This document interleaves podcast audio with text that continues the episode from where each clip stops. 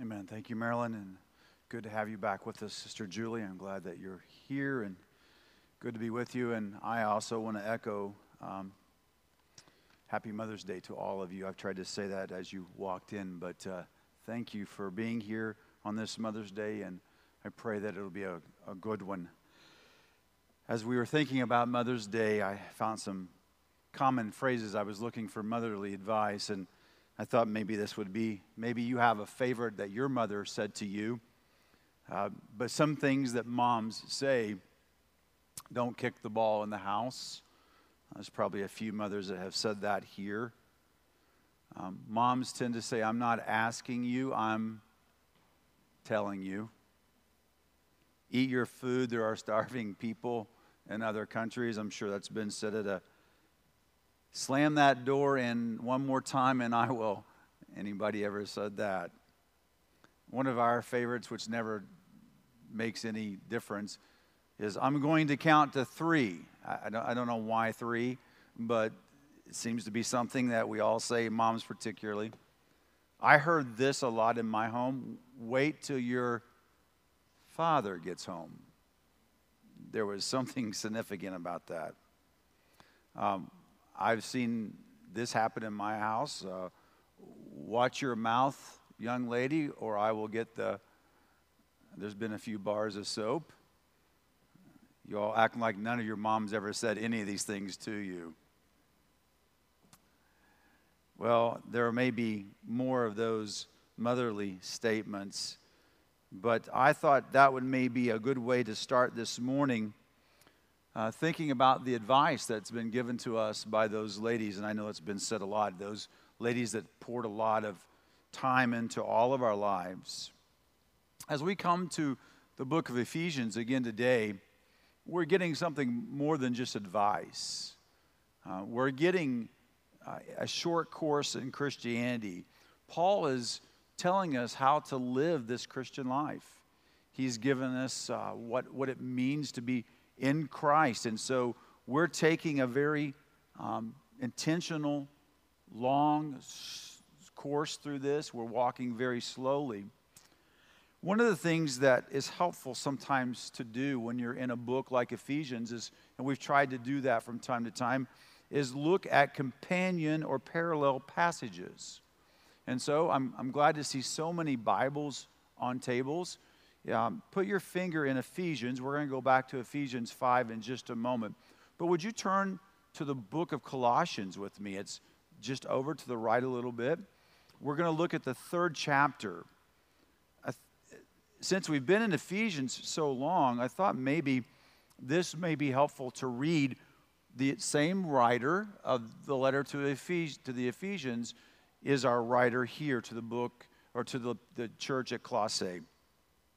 Starting in verse 1 of chapter 3, Paul writes, If then you have been raised with Christ, seek the things that are above, where Christ is, seated at the right hand of God. Set your minds on the things that are above, not on the things that are on the earth. For you have died and your life is hidden with Christ in God. When Christ, who is your life, appears, then you will also appear with him in glory. Verse 5. Put to death, therefore, what is earthly in you sexual immorality, impurity, passion, evil desire, and covetousness, which is idolatry. On account of these, the wrath of God is coming. In these you too once walked when you were living in them. But now you must put them all away anger, wrath, malice, slander, obscene talk from your mouth. Do not lie to one another, seeing that you have put off the old self with its practices and put on the new self, which is being renewed in the knowledge after the image of its creator. Here, there is not Greek, Greek or Jew, circumcised or uncircumcised, barbarian, Scythian, slave, free but Christ is all and in all. Verse 12 Put on then, as God's chosen ones, holy and beloved, compassionate hearts, kindness, humility, meekness, patience, bearing with one another. And it just seems like those are things that your mother told you to do or be. Bearing with one another. If anyone has a complaint against one another, forgiving one another, as the Lord has forgiven you, so you must also forgive. And above all these, put on love, which binds everything together in perfect harmony. And let the peace of Christ rule in your hearts, to which indeed you were called in one body, and be thankful. Verse 16 Let the word of Christ dwell in you richly, teaching and admonish one another in all wisdom, singing psalms and hymns and spiritual songs with thankfulness in your hearts to God. And whatever you do, in word or deed, do everything in the name of the Lord Jesus, giving thanks to God the Father through him. Let's pray. Father, we do give you thanks for everything in the name of our Lord and Savior Jesus. Lord, I pray that you would fill us with your Spirit and that you would help me communicate your word. There is only one teacher and one speaker in essence, and that would be the Holy Spirit. So today, speak to our hearts. Help us, Lord, to see how it is that we are to live this life and these days that are evil. I pray this in Jesus' name. Amen. As you can see, we're going to look at Ephesians 5, verses 17, 18, and we're going to meditate and give careful consideration to these words. Starting in verse 15, I just want to break in this passage that we've been looking at. Look carefully then how you walk, not as unwise, but as wise, making the best use of time, because the days are evil. Therefore, do not be foolish, but understand what the will of the Lord is. Do not get drunk with wine, for that is debauchery. Be filled with the Spirit. Be filled with the Spirit. So many ways to take this morning's message.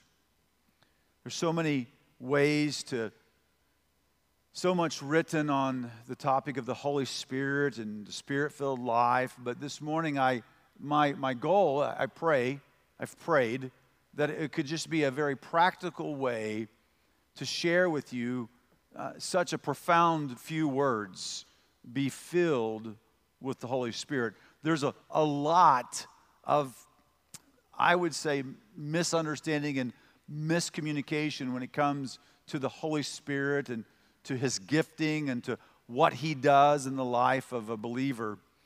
So, for time's sake, we're not going to deal with that this morning, but what we are going to do is try to walk away with a few things that I think are very clear on how to live the spirit filled life. And I will probably say this again, but let me say it before I forget it. That is not an extraordinary experience. That is not some magical, and I use that word intentionally, moment for the life of a Christian. The spirit filled life is the nominative life for all Christians. As we begin, I thought it was important that we understand that what I'm going to be speaking about this morning is only possible for those who have been born again, for Christ's followers, for believers in Jesus. In this epistle we've been studying, it is clear there, that we are either dead in our sins and trespasses or we're alive to Christ. That's it. It's what I believe the Bible says. I believe the Bible teaches that we have fallen short of the glory of God. We've sinned. We have a sin problem. That sin has separated us from this holy God.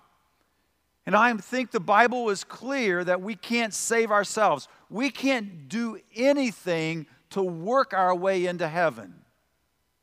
It is only by grace, again, in this few first few chapters of Ephesians, it's only by this grace that we have the ability to believe that God sent Jesus, fully God and fully man, to be our Savior in the payment of our sin through his sacrificial death on the cross. And God, through his Holy Spirit, gives us the ability to repent. That's a word that we need to be familiar with, and it's a lifestyle we need to practice. It's a, it's a turning.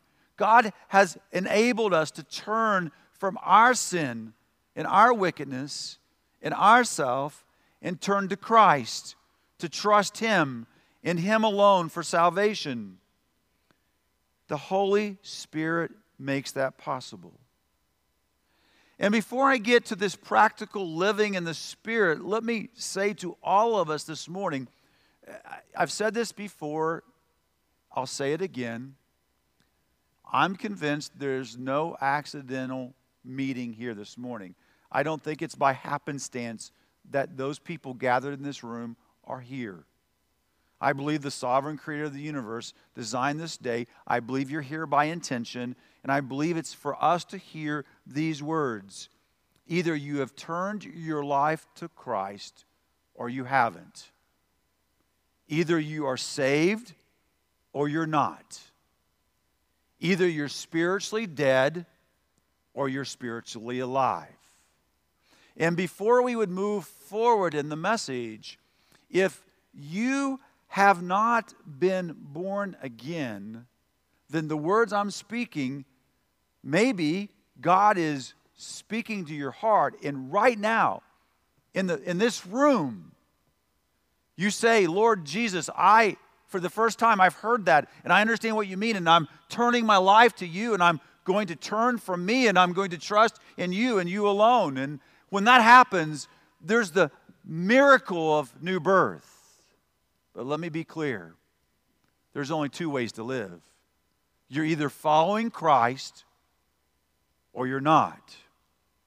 And if you are following Christ, in Ephesians chapter 1 and verse 13, it says that you are sealed, you have been marked, you have been encapsulated with the Holy Spirit. God, the third person of the Trinity, God the Holy Spirit has is enveloping you and he has sealed you. He has marked you for his own and you are his.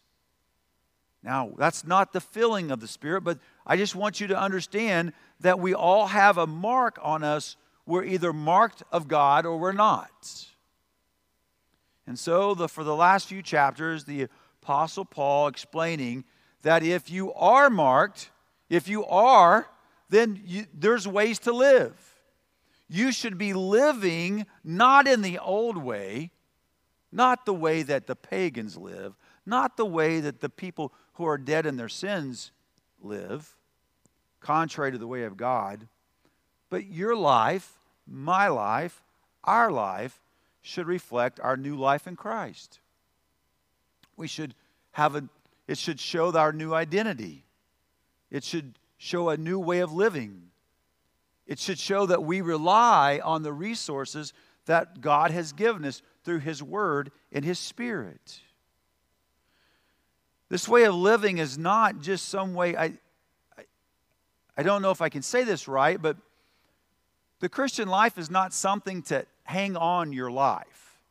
It's not just a, a an, uh, like a do it yourself improvement project.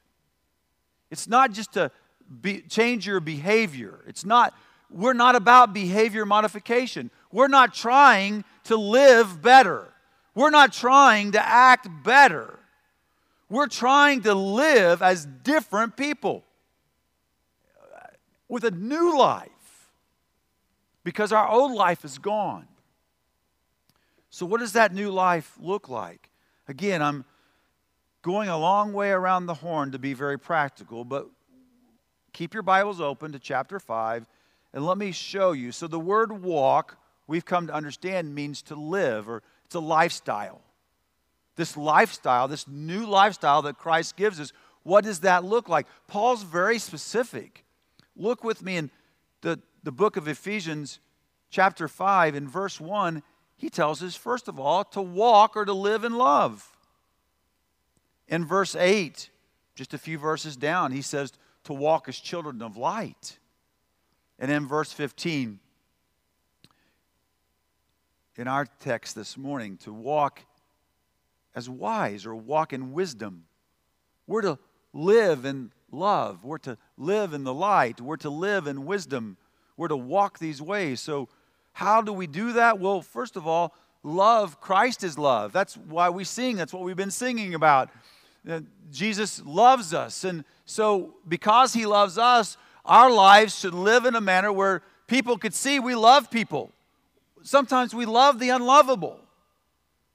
And we've been singing, and Julie gave a great intro to that song about light, and we should be the shining the light of Jesus. And there's so many I look around, that you do that. You, you shine the light of Jesus, and those examples, and I have people in my life that did that for me. And then also we, the wisdom. Well, Jesus is wisdom.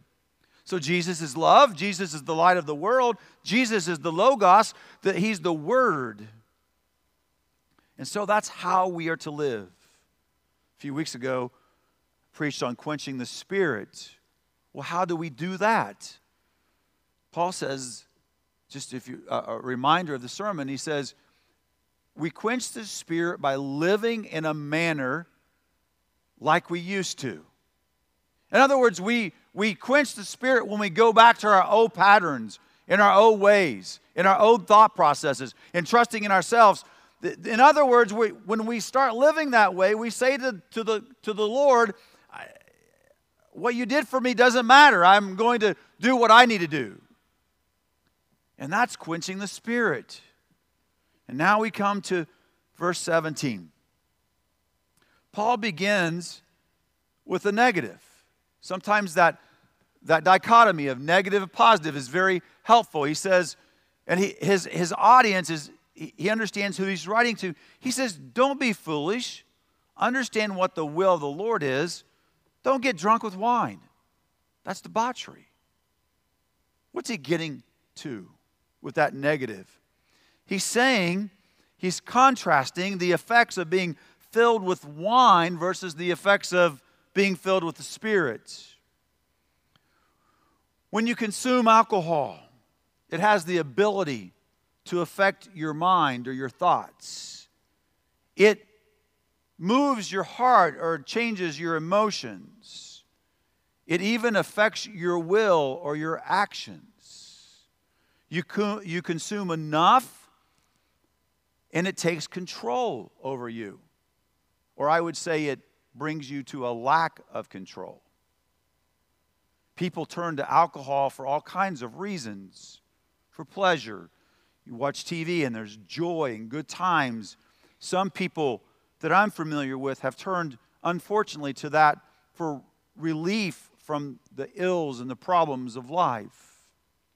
One of the things about it is it never delivers what it promises to deliver ultimately it will lead you down a bad path. Paul's saying, don't turn to what the pagans turn to. Don't trust in that. He's very blunt. He says that's how foolish people live, not Christ followers.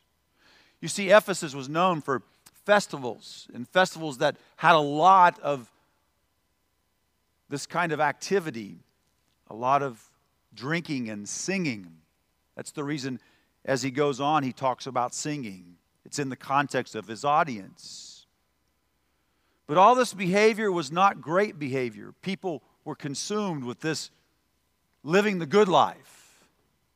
And you know that I'm a fan of country music, and one of the unfortunate things about country music, but although it's a reality, is it just kind of exegetes the current culture. And, and that's what seems to be and interesting. We're going to preach about uh, singing and stuff next week, but it's interesting. I, I, I, was listening and preparing for the message this morning, and it's, it's one, one person said it's interesting that the music about those who are not saved are singing about the good old times. So you just turn to any any country radio station, and that's the music that they're singing about. And I'm not, this is not about country music being bad or, or good. That's, that's not the point. The point is what it's speaking to. Then you turn, then you come into to our, our service this morning, and our music is about shine, Jesus, shine. It's about the Holy Spirit here. It's about our life being changed. Redeemed people have a different song in their hearts. Amen? We have something to sing about. If our dog does die, if our mama does get ran over by a train, there is a solution, right? A little comic, but there's Jesus. Amen? And so now we concentrate and we're meditating on the words, be filled with the Holy Spirit. You see, the contrast is really alcohol is a depressant, not a stimulant too much of it, and it again leads you kind of in a downward spiral. But the Holy Spirit, He's the ultimate stimulant in your life. Wine will alter your emotions, but the Holy Spirit will bring you true joy. You have too much drink, and you could lose control. But if you're filling yourself with the Holy Spirit, you don't lose control, you gain self control. And it's when we have self control that we actually have freedom. So some of you are sitting here and saying, okay, I get all this, but how do I live this way? I, I just never really understood this being filled with the Spirit. Is it some setting there and there's some secret thing that I'm supposed to do? Am I supposed to pat my head and rub my belly? Am I supposed to read some certain words? Am I supposed to say certain things? Am I supposed to pray a certain way? Is am I just waiting for the lightning bolt to happen? That's no. Now, on a note, I'm making a note instead of these parentheses. There are special feelings of the Holy Spirit for God's people to do specific tasks. That's not what I'm talking about this morning. That's a different message. So I don't want to confuse you, but I want to be very clear. We are saved. We can confess Jesus because God, the Holy Spirit, He's a real person. The third part of the Trinity allows us to make profession of faith in Christ. Once He does that, He marks us and He seals us. He says, You're mine. And then He is our resource. The Spirit of Christ lives in us. He fills us to live the Christian life. And occasionally, just like all resources, he, there are certain people that in certain times, just like Stephen, example, just off the top of my head, when Stephen was being stoned, the Bible says in, in that portion of Acts, he was filled with the Holy Spirit. I think he was being filled in a special way with the Holy Spirit to be martyred for Christ. That's not what we're talking about this morning. We're talking about being consumed, about consuming something consuming our life, a person consuming our life that empowers us to live this Christian life. I have to go quickly, so hang on. There are four things. They're quick. First, in Colossians chapter 3 verse 16, it says, "Dwell let the word of Christ dwell in you richly." Dwell, fill, consume you. Let the word of Christ fill you. Well, in other words, in other words, let the Spirit of God fill you. The Word of God is how we know the Spirit's fullness. It's the Word of God. Folks, uh, you cannot have and live the Christian life without this book. You just can't. It's an impossibility. And so what happens is when we get into the Word, our minds are transformed by God's Word, our hearts are stirred by the teaching of God's Word, our wills are, bring, are, are subdued by the explanation of, the, of God's Word. So, in other words, when we enter God's Word daily, it, it's not for some trite saying, and we have them on our house. It's not so you can print a Bible verse and stick it on your wall in your house. You come to our house and we have Bible verses on our wall. I'm, this is not a message about that's good or bad. But that's not what the word is. It's not even for an inspirational moment to pick you up in the morning. The word of God is to come and take over your mind and your heart and your will so you can realize the fullness of the Holy Spirit because the Spirit impacts your life with the Word. I, I was preparing for this message, and, and, and one of my biggest fears not just here, but in all churches, is the Christian life is not a hell insurance policy. You don't call Jake or David and say, hey, I need a hell insurance policy. Not H A L, H A I L, but H E double L. That's not what it is. You don't follow Jesus just so you can get out of jail free or not go to hell. You follow Jesus because it's a new life. It's a different way of living than all the pagans. It's not just come here on Sunday and think about God. If you only think about God on Sunday, something is wrong in your life. I'm sorry. I'd rather wound you and be right than you like me and me never tell you the truth. I want to try to offend just about everybody in the room. As I was preparing about letting the Word of God dwell in you richly, about you getting in the Bible, about you understanding, uh, getting in this Word and the Word getting in you, it's kind of growing in our spiritual life is kind of like this. Again, I thought about how can I offend just about everybody? So I want to start off with hunters. It's like you're going to go on a hunting trip. You never check your gear. You never grab your gun. You never clean it. You never sight it in. And you never take one shot up with it prior to your hunt and then you just go out in the middle of the woods somewhere. You don't even plan where to go. You just pop out into some woods and say, Oh, I'm going to land a big game. I'm going to get a trophy. Now, there's not a hunter in this room that I know that would do that. Or what about sports people? It's like starting the season and never taking preconditioning, never working on fundamentals, never worrying about your gear just popping out on the field or court and saying, ha ha, I'm going to win the sectionals and the regionals and the state championship. That ain't ever going to happen. Or what about taking a trip? So I needed to defend my wife. That's her hobby, taking trips. But it's like taking a trip and never planning and preparing and packing to go on the trip. But just walking out one day and say, I'm going to take a trip and I want to go have this wonderful vacation, and boom, it's going to happen. She's packing and she's preparing months in advance. So we're always in a state of preparing, packing, and planning. That's a joke.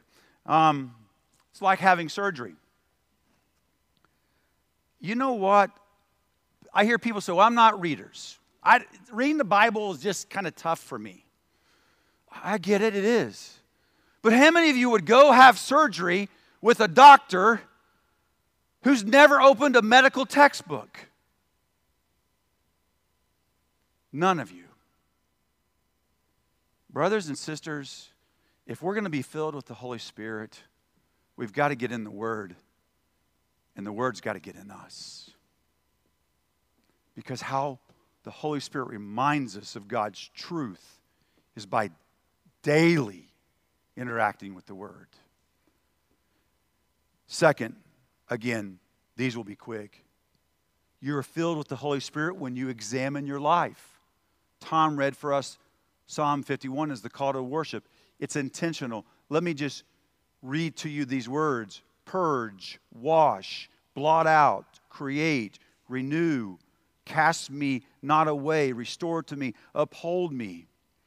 When we're studying and meditating on the Word of Christ, we're engaging with the Word, it comes down to a personal level. And then God begins to search things in our life that are contrary to the way we should be living. And the Holy Spirit speaks directly to our hearts, and, he, and we make mid course adjustments. It's happened to me my, since I began to follow Jesus. I, I, there are things I no longer do because of this examination. I want to give you all a challenge. I'm not joking. I'm asking you to seriously, someone please take me up on my challenge.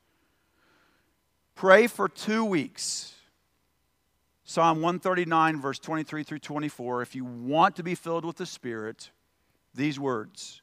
Someone in my very first church said this to me Search me, O God, and know my heart. Try me and know my thoughts. See if there's any grievous way in me and lead me in the way everlasting.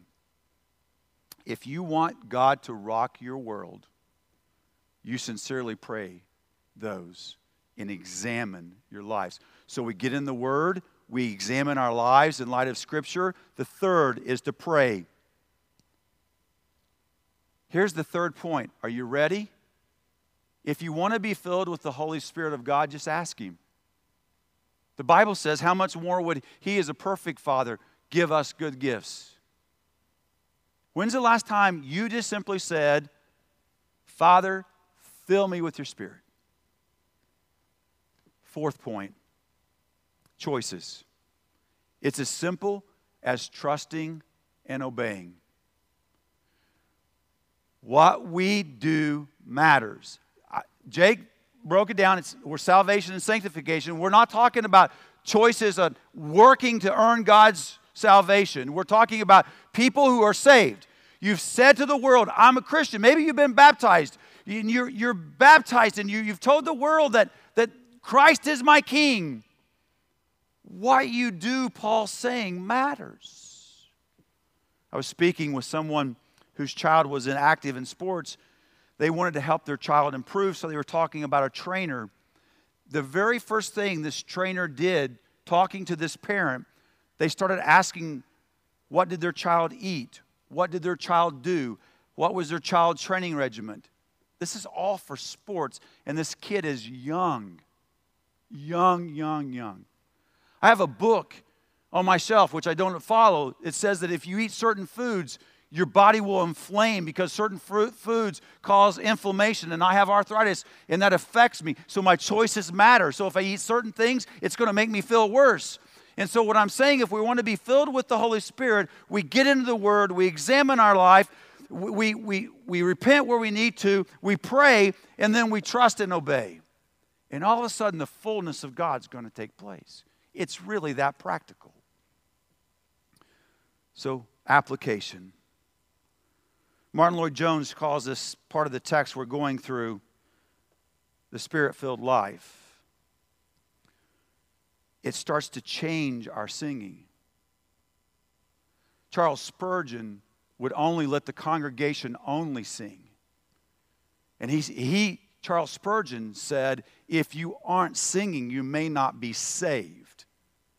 Because everybody that's saved wants to sing about Jesus. And I know you, your voice and all that kind of thing, but it doesn't matter. God, the one you're supposed to be singing to, gave you that voice. So that's after this. And I, am going to go on. And then we get to wife and husband and, and children and parents and work. The rest of chapter 5, and I'm done. And thank you for being patient. But I get up here a little late. So, but thank you for being patient. But I want to say to you listen to me. Some of you like me in times past, have been trying to be the parent I should, the husband I should, the father I should, the grandparent I should, the employer I should, the employee I should, in my own strength, not in the spirit filled life. And let me tell you, it's impossible. You'll never do it. The rest of the chapter is how you do those things is by yielding yourself and being full of the Spirit of God. So when I read Ephesians 4:15 it says to speak the truth in love. One practical application. The Holy Spirit fills me and even this morning it was a little bit of, I'm being so real. Even this morning it was a little bit of challenge at our home. And, and the Holy Spirit kept reminding me, don't tank this day. Live different. Don't live like the pagans. And I think we're okay, right? Okay, just making sure before I went home. That's all I got, folks. If we want to be different, we have to live differently. Would you bow with me?